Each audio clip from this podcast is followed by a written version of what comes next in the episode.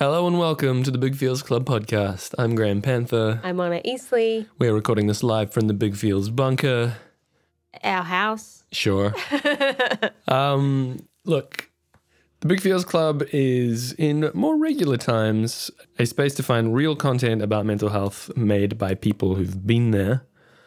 However, right now, we're still figuring out exactly how best we can help in the little ways that we can. But what we were thinking is In this time of global pandemic, can we make a space that specifically explores what's it like to be a sensitive cat right now?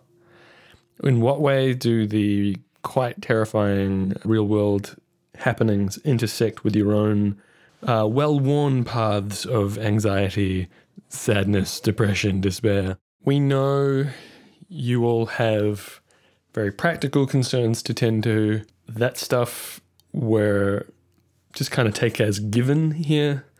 This will be uh, a space we might make a few of these little mini podcast episodes where we're going to talk about the emotional resonance of it all, the feeling stuff. So before we jump into it, I want to ask you a question I feel like I've asked people a million times this week, which is how are you doing? Uh, I was up like past midnight last night, deep diving on uh, mitigation strategies for COVID 19 and like trying to convince my parents not to leave the house. it's been So relatively just a chill? normal, yeah, just a normal day, yeah, pretty much. Yeah, that question of how you're doing, I have a different answer to that Yeah, how are you doing? by the minute. Yeah. If I had to sum it up, basically, I'm scared, I'm tense, I'm filled with dread, more so than my average normal amount. I just feel very on, Yeah. like wired and tired. Yeah, I was chatting with two friends yesterday and I was just like, I just haven't been able to concentrate at all. Um, Oh, yeah. Like, I haven't, like, I, yeah, my brain is just overloaded with this stuff and I just cannot attend to other things in a meaningful way. Yeah, you can't look away from what's happening, and yet looking at it is fucking overwhelming. Yeah, I mean, to be honest, I actually found it to be quite surreal. But in the last two days, I kind of it it's like coming, it's real. So Yeah, so on that note, the guts of what you're going to hear today is a discussion we made, uh, we recorded two days ago that already feels sort of out of date. about an hour and a half after we recorded this, I read something that made me go, "Oh fuck!" And like since then, I've been sort of out out to the ducks. Yeah, yeah. So uh, we're still going to include it in here because I think it ultimately it, it will be useful, but we're sort of just naming that. But And I think that uh, people are at different stages of freaking out about this. Probably people listening to this are more on the on the front end of that, but um, yeah, people will be at different stages of this. Yeah, so the thing we're going to talk about today is is uh, quite a personal thing, which is how specifically what happens when you and your romantic partner, who you share a bedroom with, have let's say different sensitivities, different thresholds for quite how intensely you need to uh, distance yourself from one another.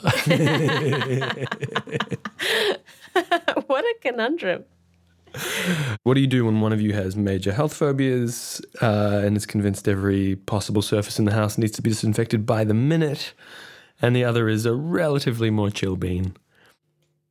Um, so, like we say, we, we recorded the guts of this episode uh, two days ago. It already feels like a, a year has passed and it's somehow all too casual, but that's kind of the nature of this moment, right? Like feelings are changing by the minute, facts on the ground are changing by the minute. Yeah, Um, so we're just going to trust that what we what we've got here is helpful anyway. Take what's useful, ignore the rest.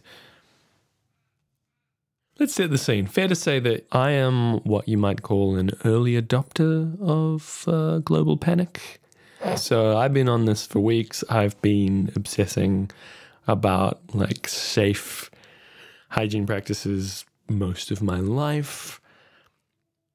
It's it's something that particularly presses my buttons. your anxieties often swirl around health. I yeah, I'm health observant. Yeah. Examples of that include I've spent many years being scared of potting mix because I read once it can give you legionnaires. And look, actually, it turns out a little bit of fear around potting mix is is due. Yeah, look, I have enough for everyone else. And I wouldn't have known that if I didn't know you. I would have just um, been huffing the stuff. Sure, which, you know, is a problem. Now, you, on the other hand, your parents tend to have raised you with a pretty she'll be right attitude when it comes to health stuff, right? Yeah. So, look, hey, interesting mix of styles in, in our relationship, which there always have been.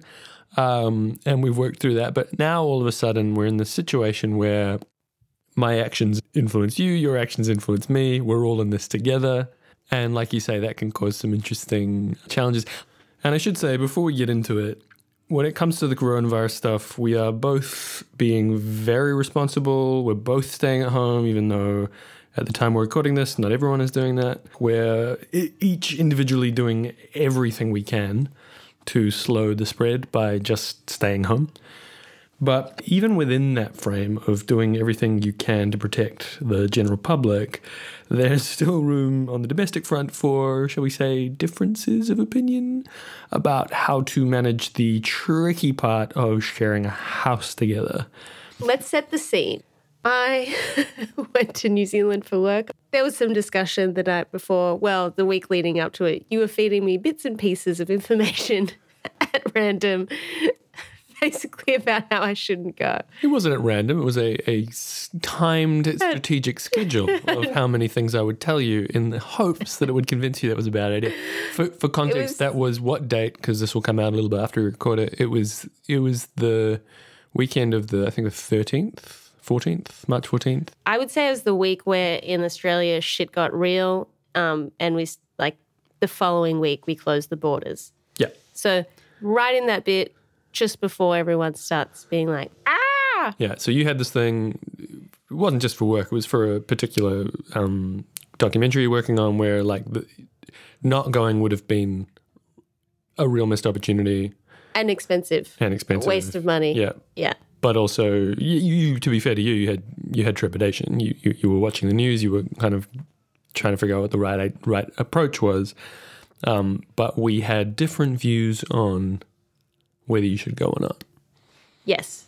But I thought the interesting thing was when I came back. Yeah. Because when I came back, Hmm. in the kind of three days that I'd been gone, uh, Australia had instituted a 14 day mandatory self isolation period for anyone coming back from overseas. Yep. And we're recording this on I think day five of your self ISO. Yeah, this is day five of self ISO. Hmm. And what was interesting is because the mad dash and I didn't have internet and I was just totally exhausted.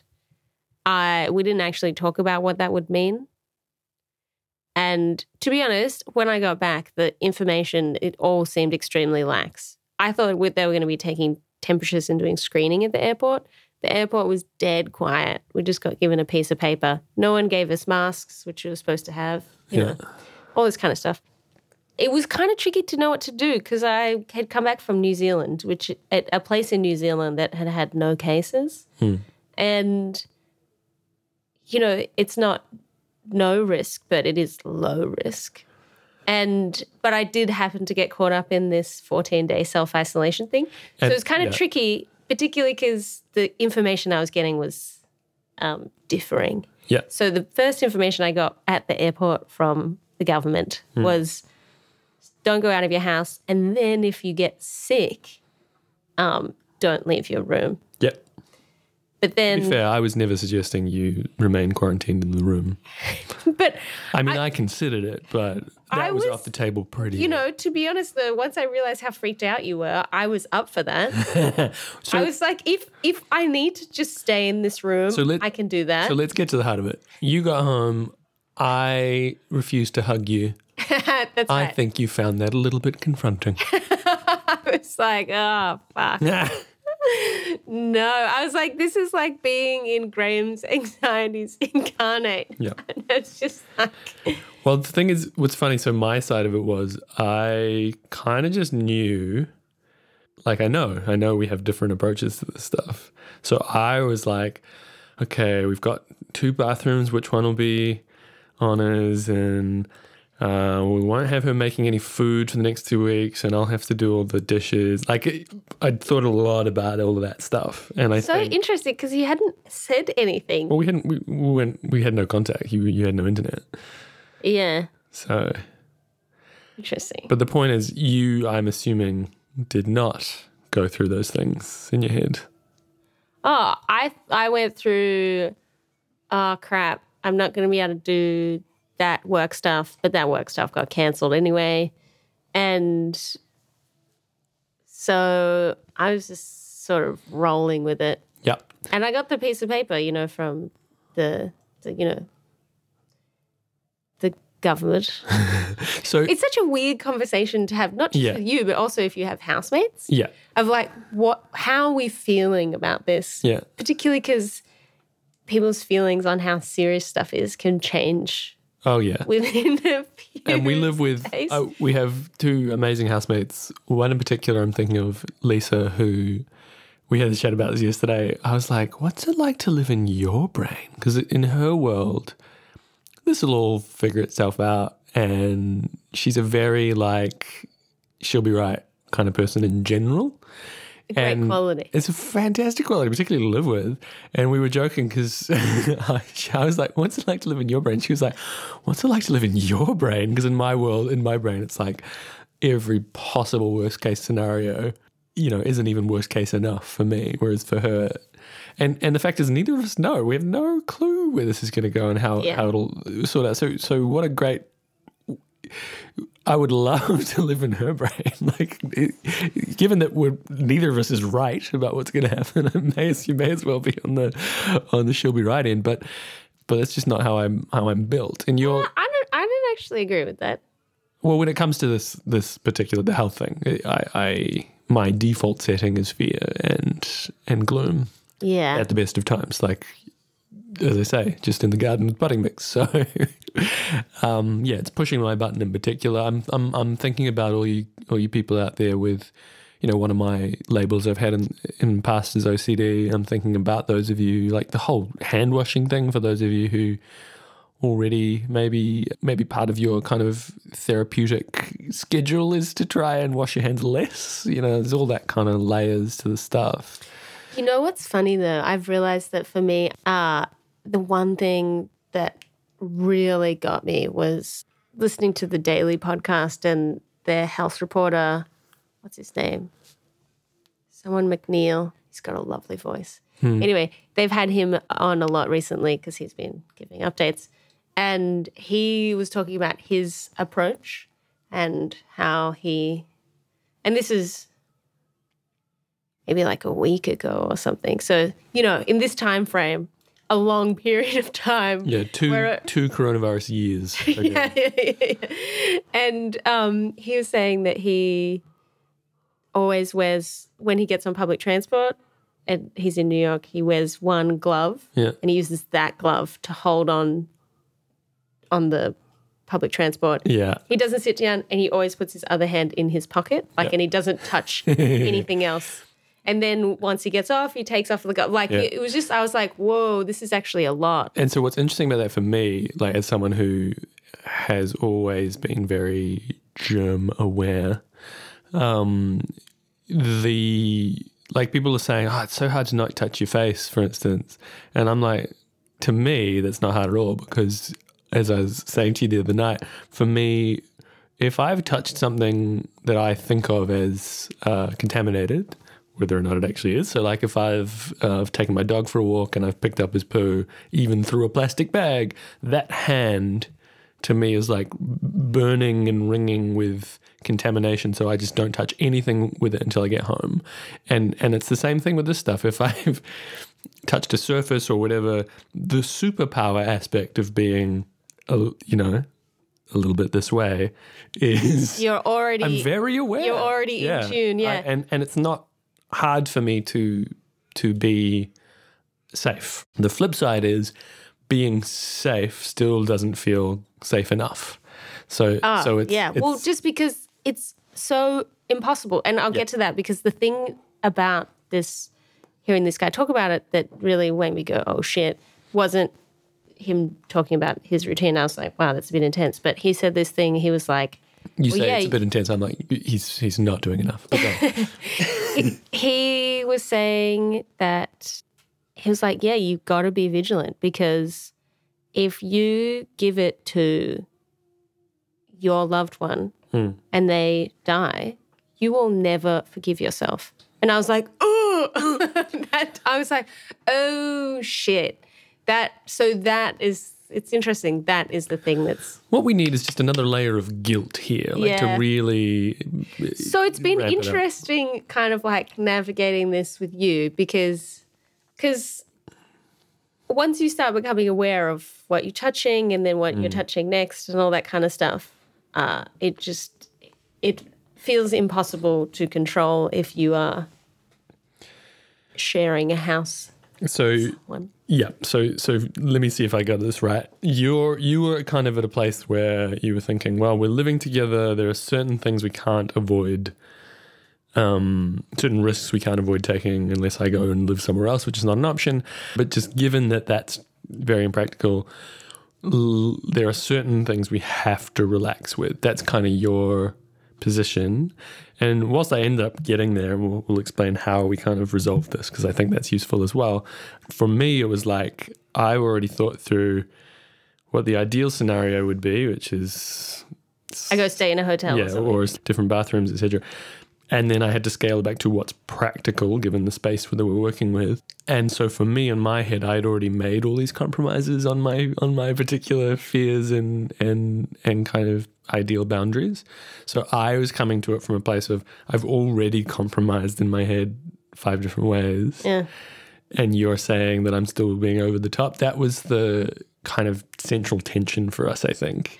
Well, yeah, because I'm like, well, these rules, these rules seem really arbitrary. Because Yeah. like, you can't share a bed with me, but then all like, sorry, I mean you can, but I was just like, this is. It doesn't make sense to me that you would share a bed with me, but also not, but not let me in the kitchen or like, and and and, just- and let's contextualize all this by saying like we like neither of us are leaving the house. So this is really a it's a very domestic um concern and and and when it you know when it comes to the possibility of spreading something that you almost definitely don't have to anyone else you're being very very careful but you're talking about the specific kind of uh, practicalities of sharing a house with someone yeah. And I mean, yeah, it's I just want, I think that's important to say because you know what you are being very responsible. We're just we're talking about the hardest bit, which is the two people living in the same bedroom. yes, But what it ends up being about, and I think this is where we got to, you know, to, as a couple, if we look at the emotional side of it, is yes, there's all these practical things we did do and all these things that were impractical to do because, like we say, you couldn't go and stay in a hotel. We don't have an income right now. Um, but I think where we resolved it was it's not actually about the details in the end. It's about the feelings underneath it all is the first thing to, to work out. And so we had a tiff basically on, on like day three. And I and I can't no, I remember think it what was I- day two. it was early. I can't remember exactly the, the details, but we were on a walk around the block, keeping our distance from everyone, walking the dog, and then at some point somehow we were not we were no longer walking together. there was that moment where I- one of you stops, the other keeps going, and it's understood by both of you that that's that's that's fine. It's the end of the conversation. The end of the conversation. Anyway, the point point is right. We got to that tiff. I can't even remember what it's about, but the, but but Ah, I remember how it started. oh, go on. I asked you. I said, I think that I think that I need some rules. Like I kind of need to know what your rules are, particularly because I thought, um, actually, we need to talk about this with our housemates. So I thought it would be good to talk about it with you first. Yeah. So then we talked about it with them, it all makes sense. You were like, I need some rules, and in my head, I was like, I have been very clear about the rules, Honor. I was like, yeah, but they don't quite make sense. yeah, yeah. But but what I heard was you're being dramatic and you're overly sensitive. And what you probably heard from all the different things I'd come up with was You're being irresponsible. you're being irresponsible. Yeah, there you go. So that's the point, the emotional resonance of it. I was like, I'm trying to be responsible. I'm directly asking you what you want. Yeah, yeah, yeah. And like I said, I'm trying to be responsible. I've been clear what I think the rules should be. So that's where the details they matter, but they're not the first thing to work out. The first thing to work out at that point is how are we feeling? And so for me, when I got down to it, I was first of all I was feeling angry. I was angry that you even went away in the first place. In Yeah. that, in that way that it's easy to kind of retrospectively analyze. Like things change with this shit so fast that by the time you came home, even though I had never wanted you to go, in my mind that had shifted to it's so clear you never should have gone. Whereas in reality, Oh, it wasn't clear because if it was that clear, you, sh- you would, shouldn't have gone. You wouldn't have gone. So there's that Well, to put it in context of how quickly everything changed, the people that I was traveling with were booked to go to Mexico two days after we got back. And they were still considering it. and, Ooh, boy. and like they were getting refunds while we were on this uh, like three days in New Zealand. Yeah. So that's how quickly everything was changing. Oh, Exactly. So my point is though, given my own emotional resonance with all this stuff, my own kind of germophobia that lines up perfectly with this real world situation, my first feeling that I realized I was having was anger. Um, and then A, I needed to find a way to say that to you without making it your problem or your fault because it's not your it's not your fault that I feel angry. It's not you're not you haven't caused that in your actions. That's just my reaction. So it's always useful to own your own feelings. Um, and also, I had to dig under. So so what I find often uh, with communicating feelings is that first of all, anger is a really hard one to communicate without that. Um, you know, it's hard not to hear anger without wanting to just get the fuck away from it. So it's also always useful to check and see if there's anything underneath the anger because there usually is. And for me, it was fear. Like it's the same old thing that's always under most of the stuff is like I was afraid. I was afraid of getting sick. And I also felt even underneath the fear was this kind of hurt. I, I think I said this to you. I said, Yeah, I, you felt like I didn't care. I feel like you're not protecting me. I think that was the, the heart of it. And so, even on the one rational level, I could see, like you said, it was low risk and you were sort of caught up in this global ban that didn't particularly apply to you and all the rest of it. And there were these practical considerations that meant that we were doing as much as we could. I nonetheless felt hurt. And that's what I ultimately needed to convey to you, which I think I did a pretty good job of eventually. Yeah. Yeah. And then what was it for you? What did you need to tell me at that feelings level? I was just like, so there were people, one of the people we were traveling with, I don't know if I told you this, but right when I left them after we got back to come home, because they know you well, they were like, let me know if Graham gets a bit much. You were Like, they were kind of like, good luck with Graham. Yeah. He's gonna freak out, and and and then to be clear, you were traveling with my ex-wife, and uh, look, she knows me. She knows my foibles. So she was like, good luck with that. And I was like, "Oh, it'll be fine. And then when I got back, I was like, fuck. Um, I think, I can't, I don't know. I think I was just feeling confused. And I, yeah, that's right. I was just feeling confused and I was feeling like, I, I don't know how to act, Yeah. but I feel like everything I'm doing is wrong. Yeah. You don't want to touch me. You kind of seem pissed at me all the time anytime I do something. And I was kind of like, I was like, he's going to be super, you know, I preempted. I was like, he's going to be super anxious about this. And then he's going to get less anxious about it. it just might take a while. but like, that I, so I was willing to sit with that. Yeah. Uh, but it is, um, it's not nice. Yeah. So the bit that I think if you can get to the heart of what the feelings are, I think that's useful. And if you can acknowledge your own different responses to this stressful time that's useful. So so for me, I can own two things. I can own that I have partic- I have this is kind of my crazy. Yeah. This this is like being in the center of your crazy. Well, because you have these things and usually they're not centered around me.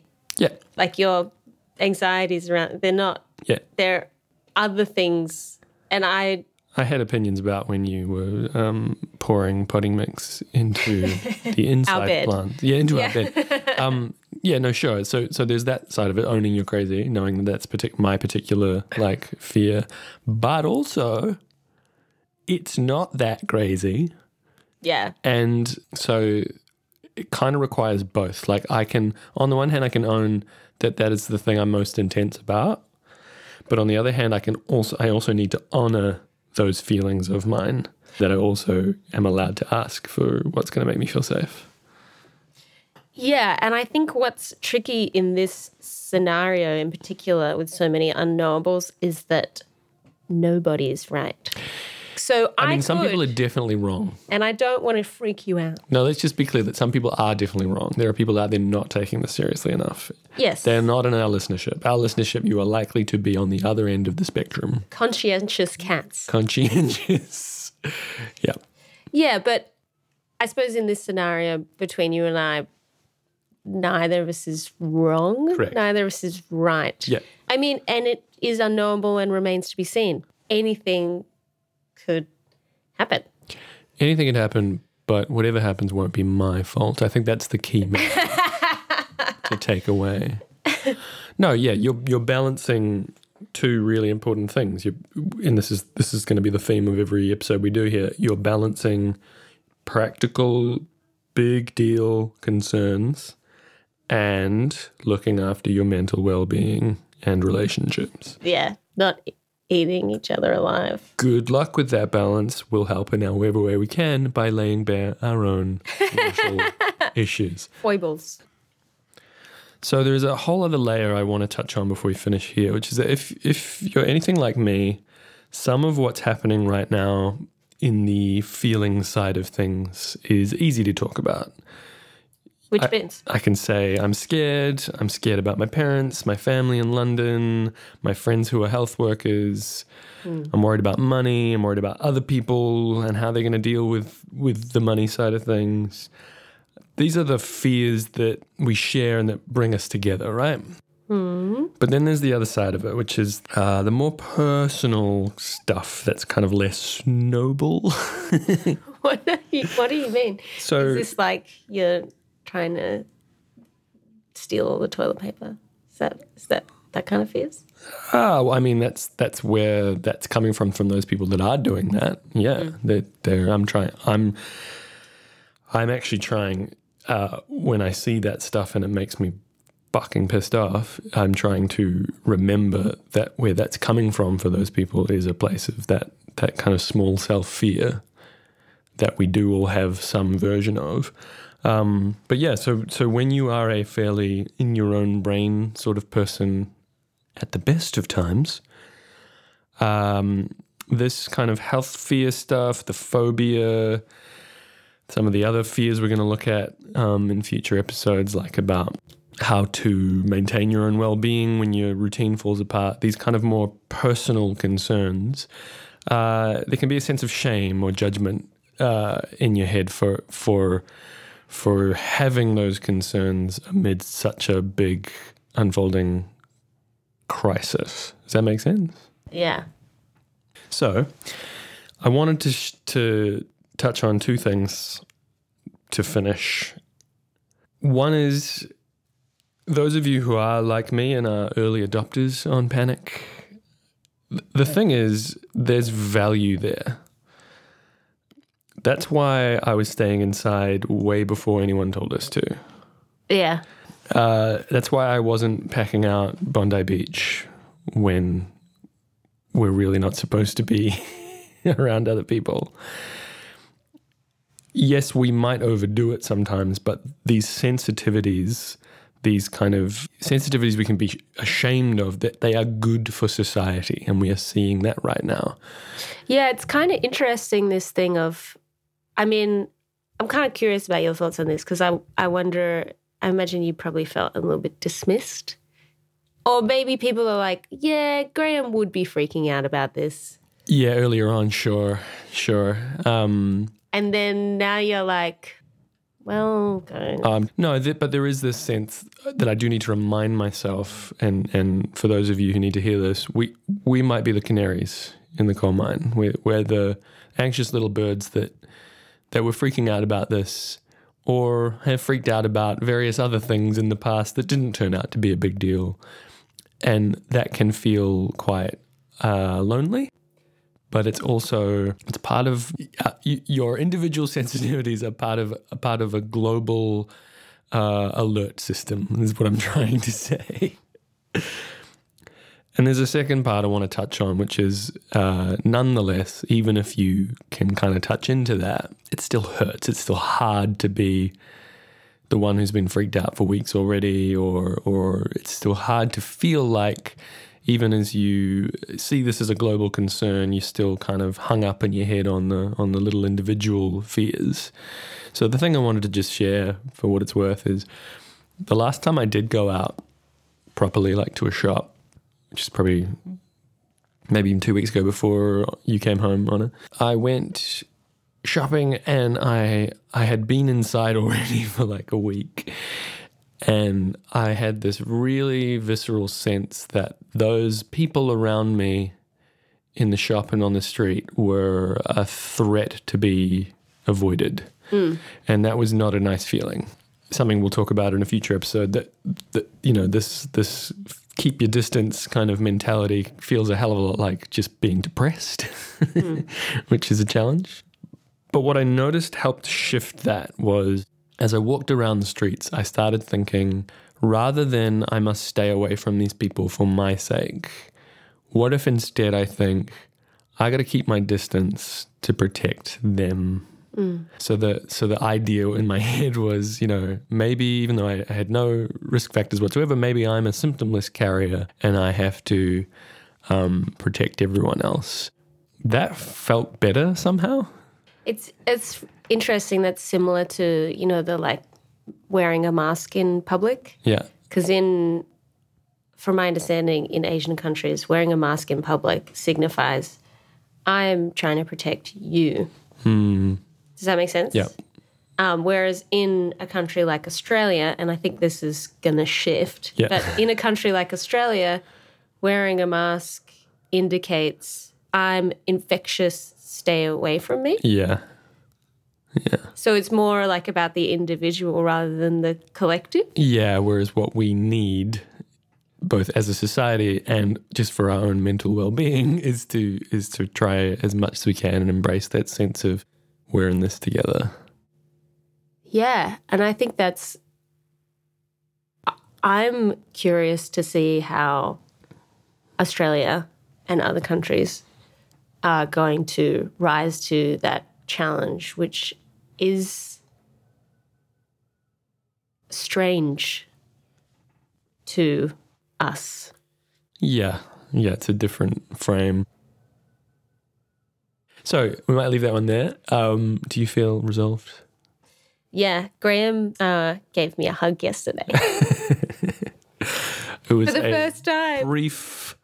I I scoured myself afterwards um, with a, a chemical peeling agent that I've been no, yeah we we're looking pretty good. I, I put in the rules. Graham can officially hug me tomorrow. Where I've landed is I since I'm also self isolating just out of um, sheer like helplessness. What what else can I do? I can I can stay home. That's the little thing that I can do for the world right now. Um, so yeah, I've sort of I've relaxed a bit on our interpersonal boundaries, but not my emotional boundaries, and that's what matters.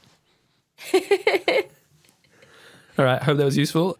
That's episode one of our little mini pandemic big feels Special edition. special editions that we're going to be doing. Tell us if you liked it. Tell us if you want more. We already have a bunch of things people have sent in to talk about in future episodes, but we would love to have more. So email us what are the particular ways you're finding your own big feelings are intersecting with what's happening right now. What are the particular ways it's uniquely challenging to be a sensitive cat at a time like this? And also, what are the ways that you are drawing on the internal resources you've already got? Um, I mentioned that for me, my OCD stuff can also be quite useful at a time like this because it helps me be really aware of what's safe. What are the other things that you have that you're drawing on that are actually useful from having gone through years of dealing with your own anxieties? What are your advantages? You've been training for this, people. What have you learned? um, so email us hello at bigfeels.club, subject line podcast. Yeah. And if this is the first you're hearing the Big Feels Club, if someone told you to check this out, the main thing we do isn't a podcast at all. It's a newsletter. It comes out every fortnight, straight to your inbox. Some aspect of the life plus feelings equation. We'll be doing a little bit of a mix with that of stuff that names the the big elephant in the room right now, stuff that's about the um, the emotional fallout of of what's happening, and we'll also possibly have some stuff that that, that doesn't talk about it at all. Um, but again, we will not be a place where you will be hearing scary new information that will leave to your Twitter deep dives and your obsessive refreshing of the news pages. No news here. No news here. Only feelings. Only feelings. Uh, so check us out, bigfeels.club if you're not on the mailing list already. Subscribe to this podcast and uh, yeah, good luck out there, my friends. You'll hear from us soon.